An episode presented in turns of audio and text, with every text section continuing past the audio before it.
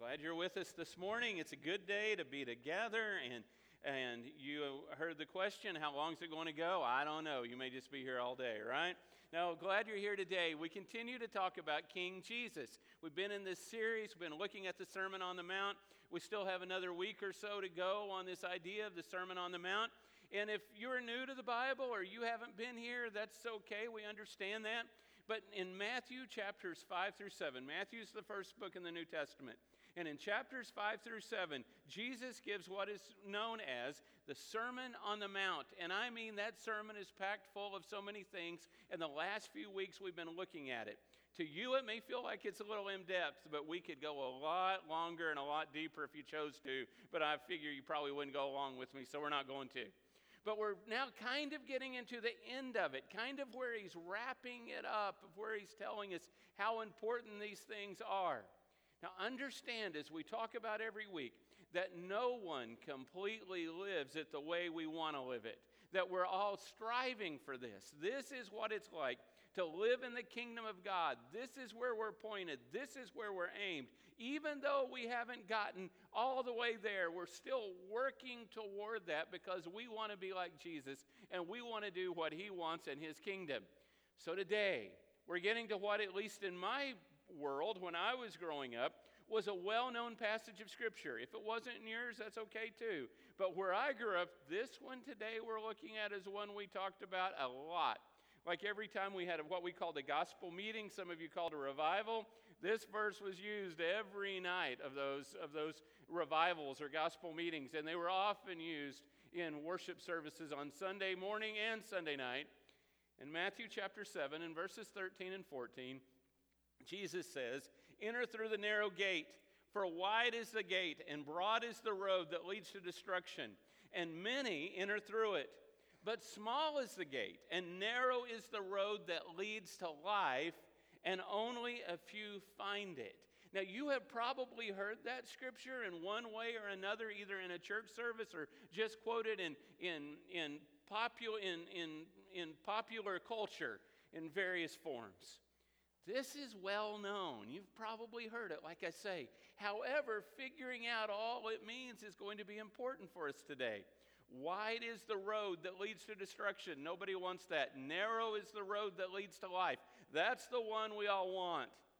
But I want us to look at it today the way it is in context. And you remember last week in this same Sermon on the Mount that Jesus was giving in chapters 5, 6, and 7, the last thing we talked about was ask, seek, and knock. That idea that there's even an intensity behind it. If you look for something, you ask, and then you look for it, and then you start knocking, saying, "Give me whatever this is." This idea of asking and seeking and knocking. Living on the narrow path, living on the narrow road that Jesus talks about here, that he says is required, is really, really difficult. I don't want you to give up today if you have one foot in the narrow path and one foot out on the other side in the brush. I don't want you to give up for that. But I want you to also understand, as you already do, that I recognize this is really difficult to do. It's not just easy. I'm not saying it's just easy for me and hard for you. No, I mean it's hard for me too. It's hard for all of us. But if we ask and we seek and we knock, God will give us the power to walk on the narrow path. That's the whole thing that's so beautiful about this. He will give the power to do that. That's what we know of as the Holy Spirit, or the gift of the Holy Spirit, that we will have that power to be able to walk forward. The paths that are talked about here, that are specific here, are about the teaching on the Sermon on the Mount. I want you to understand that too. You remember, he gives this sermon. There is a reason that this sermon is here, that Jesus gave this sermon. It was compiled, however you want to say it. It is part of that sermon. So the things that were talked about before it is what they are talking about here. Well, this is a tough sermon. I mean, it is full, jam-packed of important things, of exciting things, and things that are hard to live. Back several years ago, probably 10 years ago, I had the opportunity to go to a fundraiser. Barbara and I went at Westbury Christian School, and Tony Dungy was the speaker. Most of you, or some of you, know Tony Dungy was a pro football player and a pro NFL coach, and now he's an analyst. And Dungy's speech was incredible. He's a man of deep faith, and I remember the first thing he said, I thought, wow, I've got to remember that. And then he went to the next sentence, and I went, I've got to remember that. And then he went to the next sentence, I've got to remember that. And then by the time he was 5 minutes in, I went, there is no way I'm going to remember any of this. That is the Sermon on the Mount. Every line is, wow, I've got to remember that. I've got to remember that. And it's even more than I've got to remember that. It's I've got to live by that, and praise God, it's all written down for us so we can go back and look at it over and over and over and over again.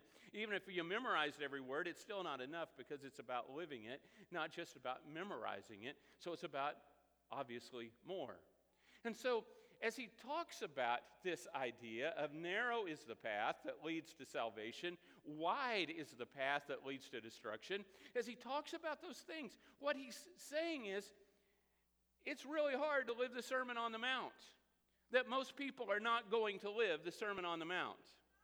Most people will choose a much easier path than to choose what we see here in Matthew chapters 5 through 7. And he said, well, David, what are you talking about? What do you mean? Well, it's the things we've talked about over the last several weeks. It's like, what do we dwell on? You remember when the Bible talked about that idea of lust, that if a person lusts, they've already committed adultery in their heart.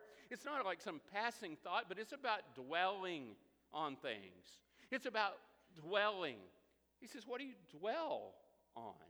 Where is your mind? Is your mind dwelling on good things? Is it dwelling on God and on godly things? Or is your mind dwelling on the things of this earth, which may be physical lust of another person or a concept, but it may even be where your treasure is of lusting, so to speak, or your mind is on your job rather than your mind on your spouse and on godly things.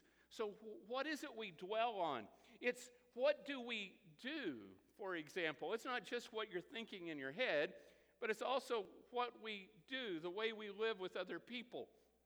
Are we being salt and light? You know, the idea that Christians were called to be the light in a dark world. Christians were called to give the world flavor, to be the salt, the most important part of the food.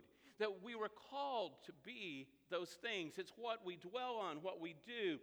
It's how we love. Are we really loving people, loving God above everything, and then loving people, loving our neighbors as ourselves? And all these things are part of the Sermon on the Mount. It's how we give. Do you remember that passage that we got to? And he talks about when you give, there is an expectation. How do I give to other people? There was an expectation that if you're going to be in the body of Christ, if you are going to be in the kingdom of God, you will be a person that gives and helps other people. That's just an expectation. So how do I do that? Sometimes we do it grumbling, right? Well, I'm not going to write a check. No, it's not like that. It's what's in my heart when I give.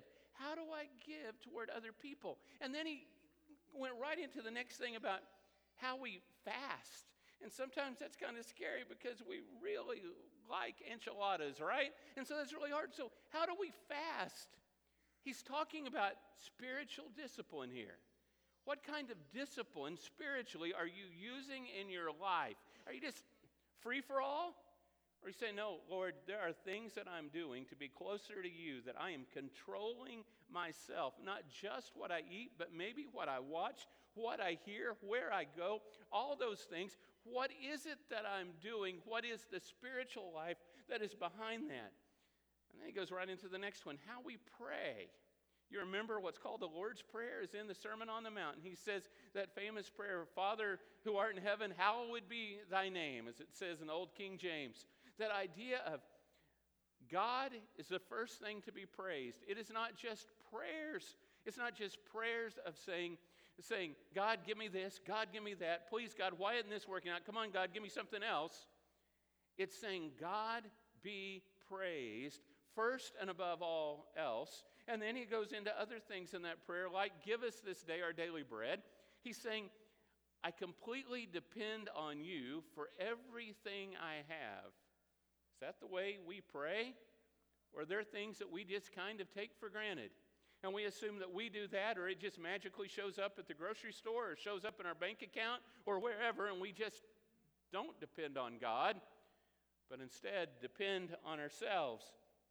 It's how we prioritize. let me tell you, what I'm about to tell you is tough. Some of you are going to say, oh, I don't like that. I also want you to know this is not from me. This is from the Scripture, okay? That this is what Jesus said. It's how we prioritize what he says in Matthew chapter 6. Seek first the kingdom of God. Seek first the kingdom of God and his righteousness, and all these things will be added to you. He does not say, seek first my job and the kingdom of heaven on the side. He does not say, watch out here. He does not say, seek first my family and the kingdom of heaven on the side. He does not say, seek first myself and the kingdom of heaven down here somewhere else. That is totally against what culture and even Christians tell you. Jesus said, if you want to be in my kingdom, if you want to know what the kingdom is like, none of those things are going to be above God. Even our spouse isn't going to be above God. Even we're not going to be above God. Our children are not going to be above God. That God is first. Now, obviously, we want to train our children to know about Jesus. We want our spouses to be in a loving relationship where Jesus is the head of that relationship. We understand that. Marriages are a huge part of this congregation, and family ministry is huge. We understand that. But God must be first above everything. And then he goes on, it's even about how we judge people. And because sometimes I am judging you because I am more worried about myself and putting myself first, so I will judge you in what you do. And Jesus says in the Sermon on the Mount, you don't need to do that. You don't need to judge other people. You know what? We got that under control. We'll take care of it. You just keep your eyes on your own paper. You don't have to judge everybody else. So that's what we're talking about being salt and light in the community, and the way we treat other people, not just salt and light in the community, but salt and light in our families, and even salt and light in the church. Did you know that there are congregations where there's not very much salt and light, but there's a whole lot of fighting and a lot of bickering that goes on even in churches sometimes, where what they need is some salt and light to come in that looks like Jesus. And so what we're talking about here is living the Sermon on the Mount.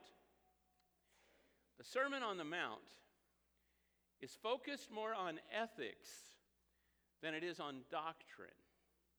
Now, for some of y'all, you can take kind of a 5-second siesta and you can check the ESPN scores or whatever you want to do as I talk about this one thing for some of us old folks here, okay? So when I was growing up, I mean, church work is just who I am. My parents, you know, as I've told you before, I mean, my dad was a preacher. Sunday and Wednesday, we're at the church building. He's preaching, teaching a class. Monday, Tuesday, Thursday, sometimes Friday night, we are on Bible studies, evangelistic Bible studies. People are being baptized in my little town left and right. I mean, that was our focus. And did I hear this verse, this passage over and over about wide is the way that leads to destruction and narrow is the way that leads to life. And we talked about that all the time, and I have preached about it, and I have taught it, and I believe it, and all those things. Don't misunderstand what I'm saying. But in context of the Sermon on the Mount, he is talking about the way we live. He's talking about the way we think.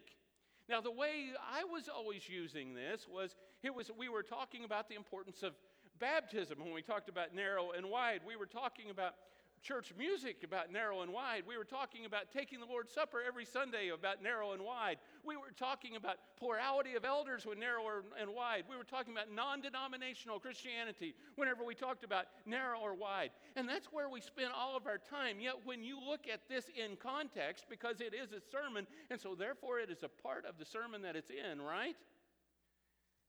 He said, hey, this is the way you think.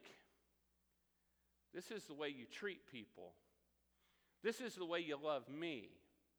This is back to a Christian ethic rather than to a Christian doctrine. And so you're saying, well, wait a minute, David, do you not believe those things are important? Well, no, they have their place. Don't misunderstand me. There's time for discussion and Bible study all about all those things, but I want you to understand in its context, this is about who we are during the week.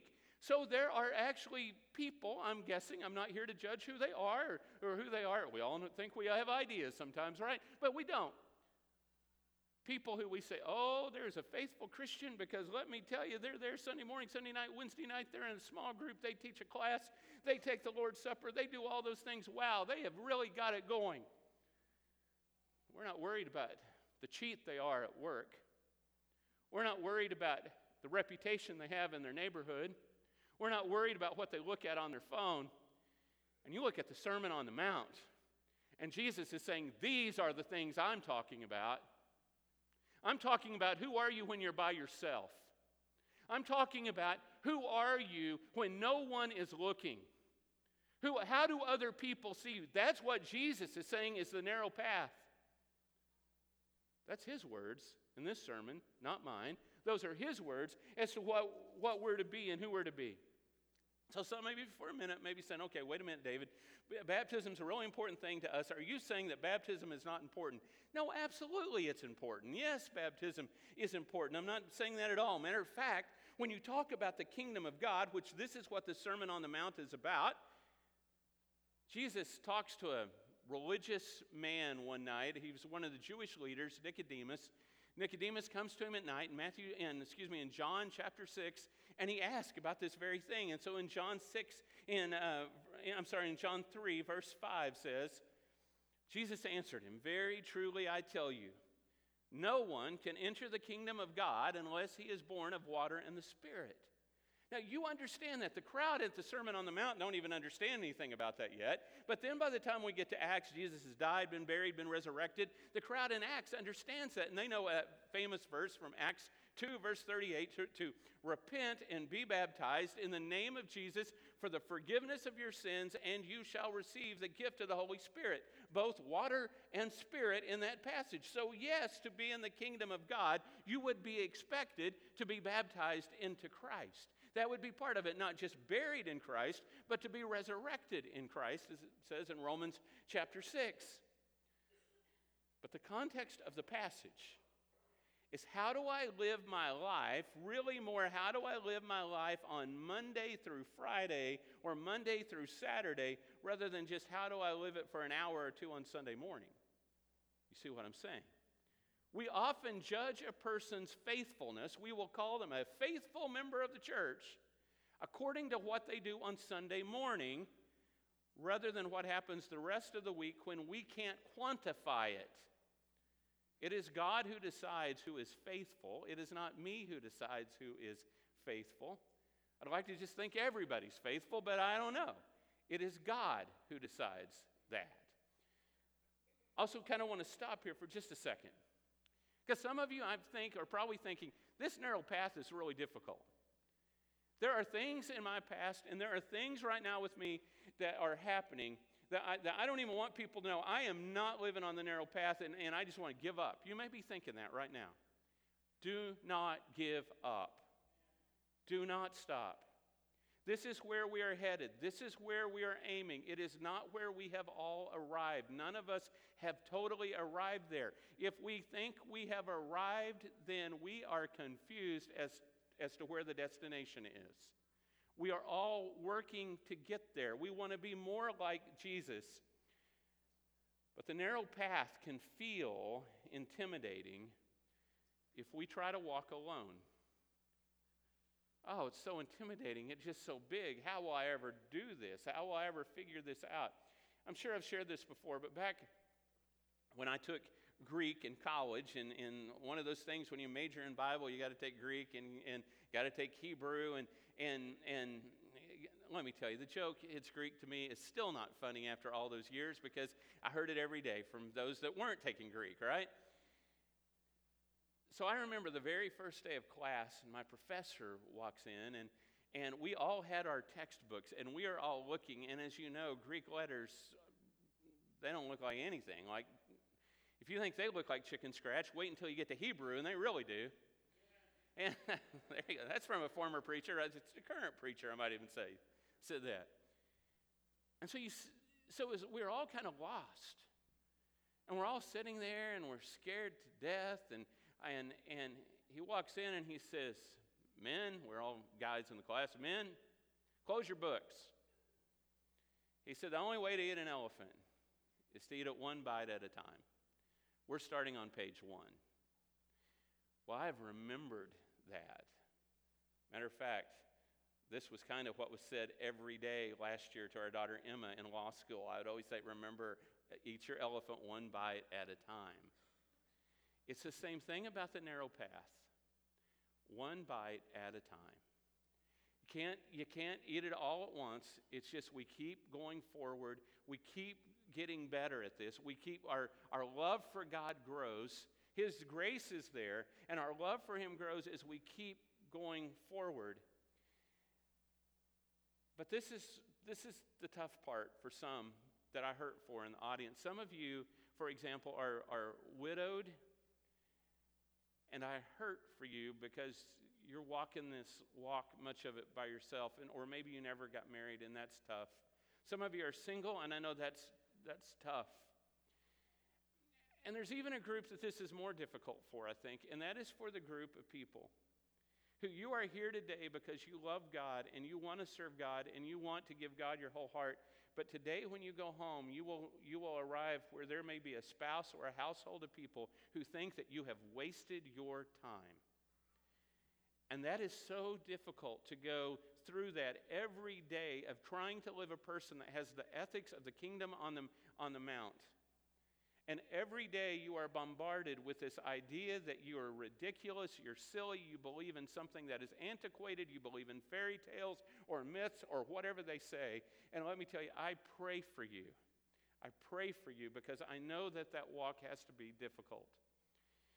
It is one of the beautiful things about the church that God gave us. That by giving us the church, one of the things is that there is a place to come. And on Sunday mornings, we remember, I am not alone. I have not lost my mind. No, there are other people who see this like I do, who truly want to follow Jesus. But it's more than just a Sunday morning thing.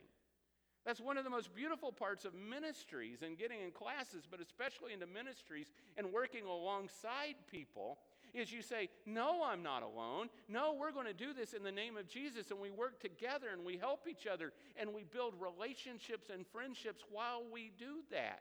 There's something so strong and so powerful about that. But if you try to walk this world alone, it is difficult.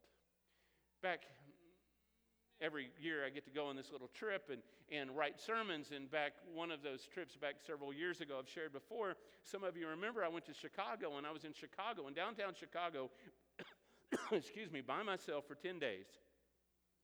And I'm there writing sermons and just observing and watching and seeing what's going on. And I mean, I wasn't talking to no one while I'm there. I would go into a restaurant and I'd order. They'd say, "What would you like to order?" And I'd go, I realized I hadn't talked to anybody all day. I couldn't even speak. And so I'd finally get it out. You know, I wasn't going to miss a meal, right? And so I'd get it out. But I was hearing what was around me, rather than the one doing the speaking, all day long. I had no idea there was so much profanity in the world. I mean, I needed a dictionary to figure out even what was being said. You know, I went to a preseason Bears game. I went to a Cubs game. I went to the big art museum. I went to the Museum of Natural History. I go to all these things. I take the boat ride. All the tourists take. I took on a crime scene trip. That was kind of interesting. Has full of illustrations. And so all these little things I did, but I'm by myself. I'm hearing all this around me, and I'm hearing these things that are happening and being talked about and planned. And I just hurt for our focus group and our folks that are single and those folks that I just hurt. Because I thought how difficult it is to stay pure and how difficult it is to stay on the narrow path when it feels like the narrow path doesn't exist anymore, when you don't know anyone on the narrow path. It's like it just somehow disappeared into thin air. And now you're just by yourself, and nobody thinks about that stuff anymore. That's one of the reasons that the church is so important, and it's so important that we remember that we are not alone. We walk alongside other people, and we walk alongside Jesus. That it's not something to give up on. Some of you know of Dietrich Bonhoeffer. Dietrich Bonhoeffer died in a concentration camp about a week before World War II was over. He was not Jewish, he was a Christian. And he was a preacher, he was a theology professor. He had the right to have stayed in New York if he would have chosen to and missed the end of the war and just stayed with kind of the job he had there. But he realized what was happening back in his home country, and when he was in his home country, he knew what was happening. And he saw how Hitler was taking over and how the religious folks of Germany were just kind of going right along with it. And he kept saying, no, this isn't right. Matter of fact, the reason he was in the concentration camp, this is hard to believe from a theology professor because we don't know how to do very many things, but he was part of a group that had a conspiracy to kill Hitler because he believed that was the only way to save the nation and so that they could advance the gospel of Jesus. And eventually he was part of that think tank and was killed for that. But he wrote some deep books, and some of you have read some of his biographies. He's had 2 or 3 biographies about him have come out in about the last 8 or 10 years. But I want you to hear what Bonhoeffer said about the Sermon on the Mount. He said, as long as I recognize that recognize the road as the one I am commanded to walk, and I try to walk it in fear of myself, it is truly impossible. But if I see Jesus Christ walking ahead of me step by step, if I only look at him and I follow him step by step, then I will be protected on this path. You hear what he's saying? Boy, I can be so intimidated by this thing that I just don't even get on, that I never become a Christian because I will never get it right. I'll never get my life completely right. Well, guess what? As a preacher, as a guy who was at church on Sunday, who was born on Tuesday, you will never get it right because I have never gotten it right. None of us ever get it right. That's what the grace of God is all about. So he says, if I just look at the world around me, I'll just give up.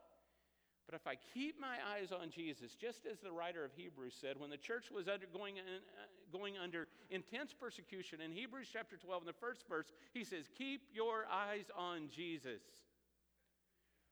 We don't look at everybody else. We keep our eyes on Jesus, and we can walk the narrow path.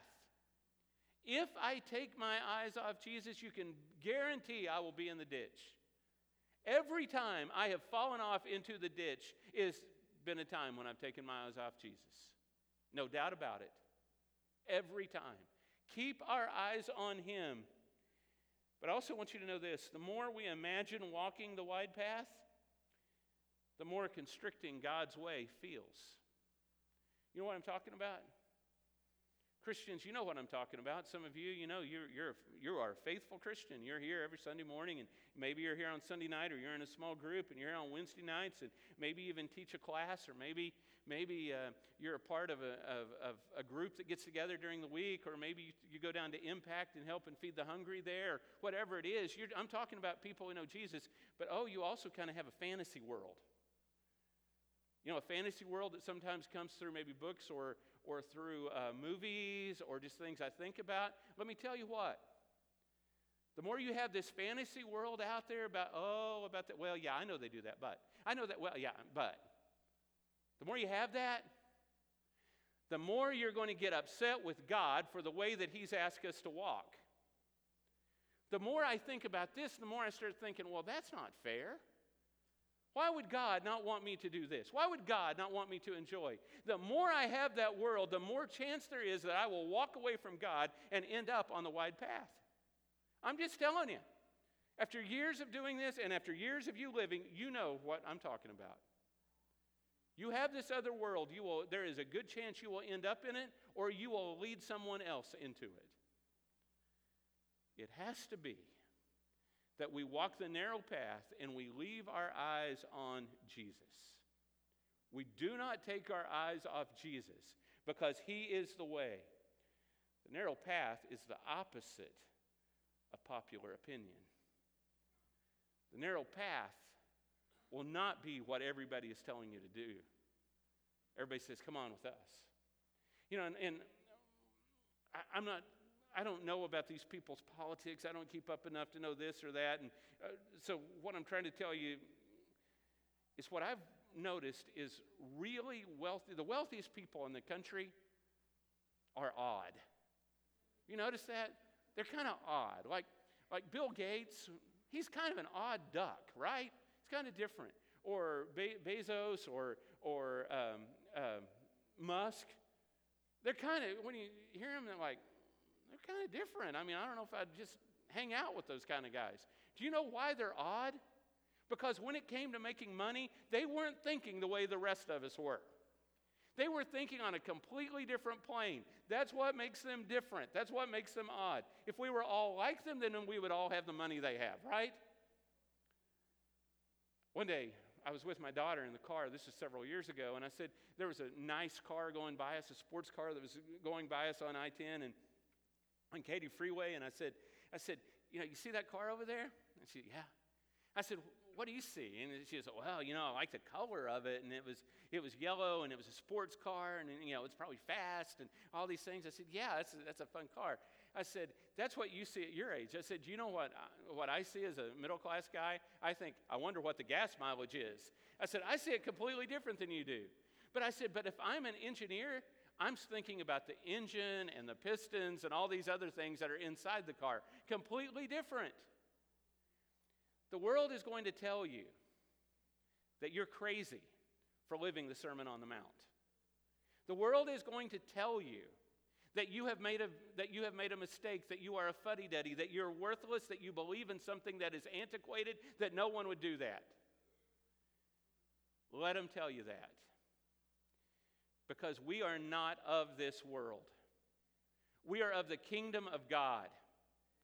Jesus is our King. And we follow Jesus. We do not follow where those other people are headed. We follow Jesus. Popular opinion will always be against us, and get worried when popular opinion is on our side, because maybe we've gone off the rails if that's the way it is. Narrow is the way that leads to life and leads to Jesus. So here's my question for us today. Will I take a step? Now, for some of us, that step is we just need prayer. And you can come forward in a minute and we'll pray for you, or you can write to us at elders@mcoc.org and folks will be praying for you there. And maybe your step is to be baptized into Christ today. You know you need to do that, and we'll baptize you right now in front of everybody or after everybody leaves, but you can do that as well. Have your sins forgiven, receive the gift of the Holy Spirit, all those beautiful things that we die in Christ and we come up a new person, as the Bible says. But here's another step I want to ask some of us to take. Maybe you say, I'm not ready for that. I'm not ready for baptism. But I am willing to talk about it. You can talk to me about it. And you can ask me, or you can ask somebody on your pew, or you can ask somebody later, and you know, someone in your family, whoever. And start that process of just talking about it. Sometimes that's the hardest step of all, is to say, I'm willing to consider it. However we can help you, let us. Come this morning as we stand and sing.